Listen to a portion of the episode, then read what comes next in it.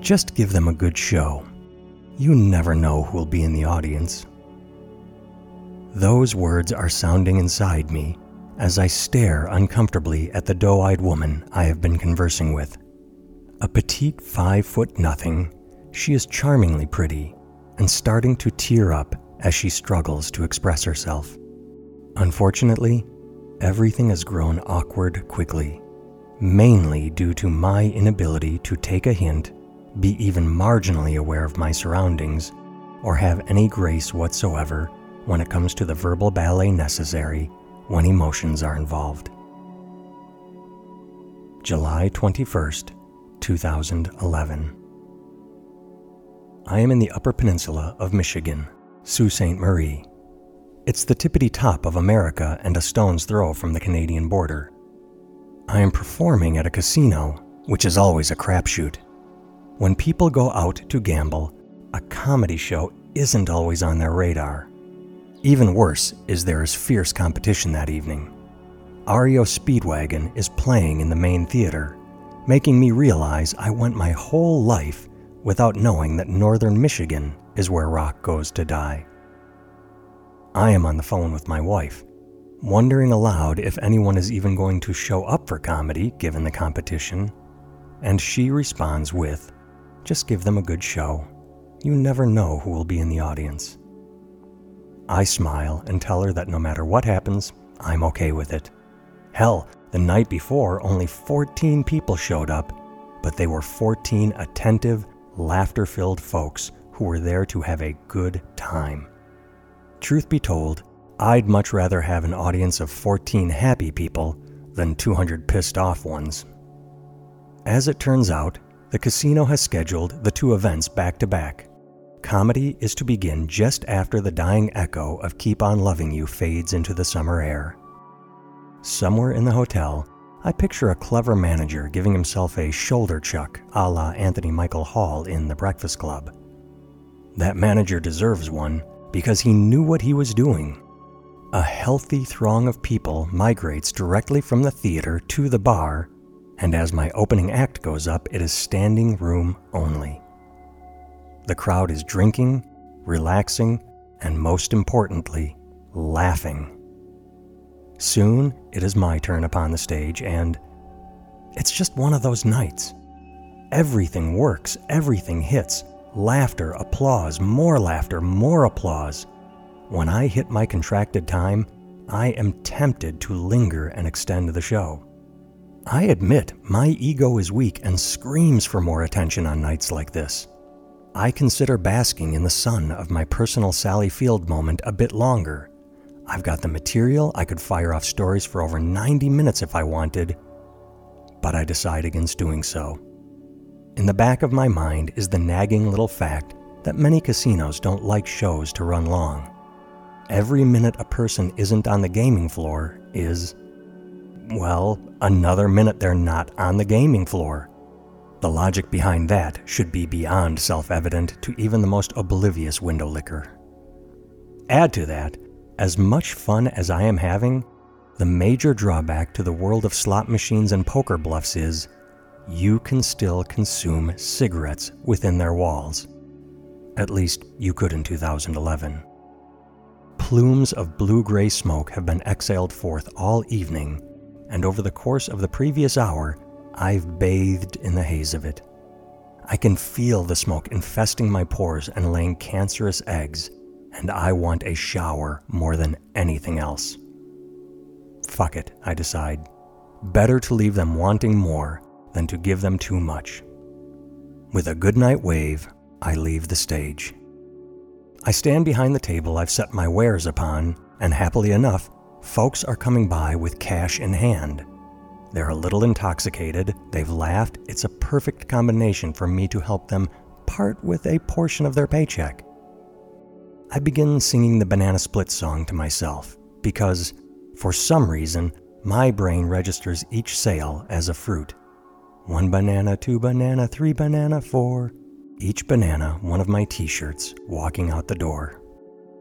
Customers come, customers go, smiles, handshakes, transactions. This is repeated until only one woman remains. She has been waiting patiently at the back of the line, and I turn to acknowledge her. Hi, I smile as I ask, Did you have fun tonight? Yes, she responds in a sad tone, giving me pause. She extends her left hand. I quickly realize my phone is in my right hand, so I set it down and offer a proper greeting her way. She shakes my right hand, but leaves her left hand forward. As I am an idiot, I now take both of her hands in mine and shake them heartily. In my mind, I am imagining Buster Keaton or Groucho Marx. This is exactly what they would do in such a situation.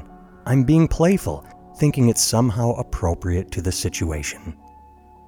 After a moment, I return her appendages to her, and she looks at me slightly frustrated. No, she begins, and offers her left hand yet again. Within a span of seconds, I say the word, oh, twice. First, an upbeat, oh, I get it now, you're offering me your left hand for a reason, exits my mouth. Almost immediately following that, I give an, oh, of realization. It is the release of air, one combined with a sinking feeling and often accompanied by the words, shit, or my God. On her wrist is a small, black, metallic band. Etched upon it is a name. A name and a date. A soldier. On stage, I am vocal in my support for the men and women of the United States military. No matter anyone's feelings on war, government, or any political affiliations, behind the uniform is a person a mother, father, wife, or in the case of this woman, husband. My embarrassed eyes look away too quickly to remember the name, but I believe the year this woman lost her partner was 2009. She begins thanking me for my tours overseas, telling me how much it means to her that soldiers are remembered and supported. That humans are selfish is no secret.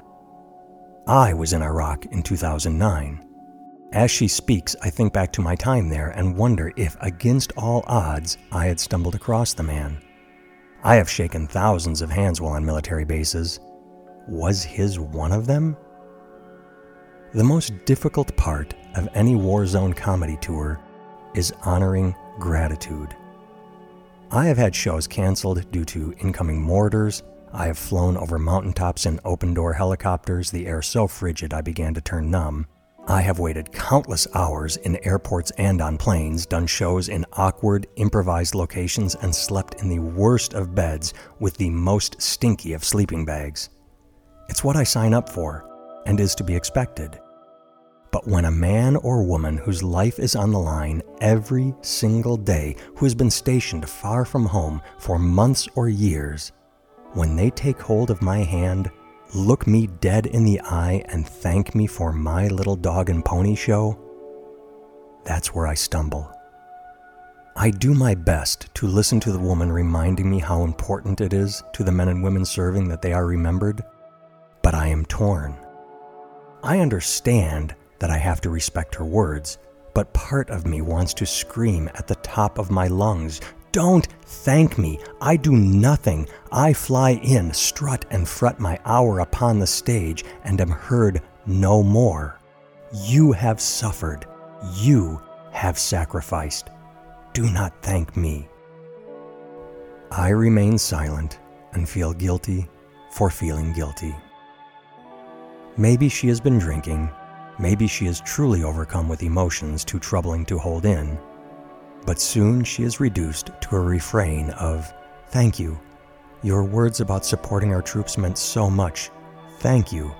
I, I just want to say thank you. Thank you. A large part of me wants to give her a hug, to draw her in tightly as if my embrace could somehow give her a moment's respite from the pain. I refrain because I don't know this woman and it would be unfair of me to impose my will upon her in response to the current situation. I do not invade her personal space, and in the end, all I can do is place a free CD in her hands, telling her the material she enjoyed is on the disc. She leaves me by backing away, repeating over and over how much my words meant. Her eyes are watery, but no actual tears flow. You never know who will be in your audience. If you'd like to read more stories of my time overseas, several can be found in a book called I Was a White Knight Once. It is available on Amazon, which I will link to in both the description and a pinned comment. If you'd like to learn more about me, my website is nathantimmel.com. Thanks for listening.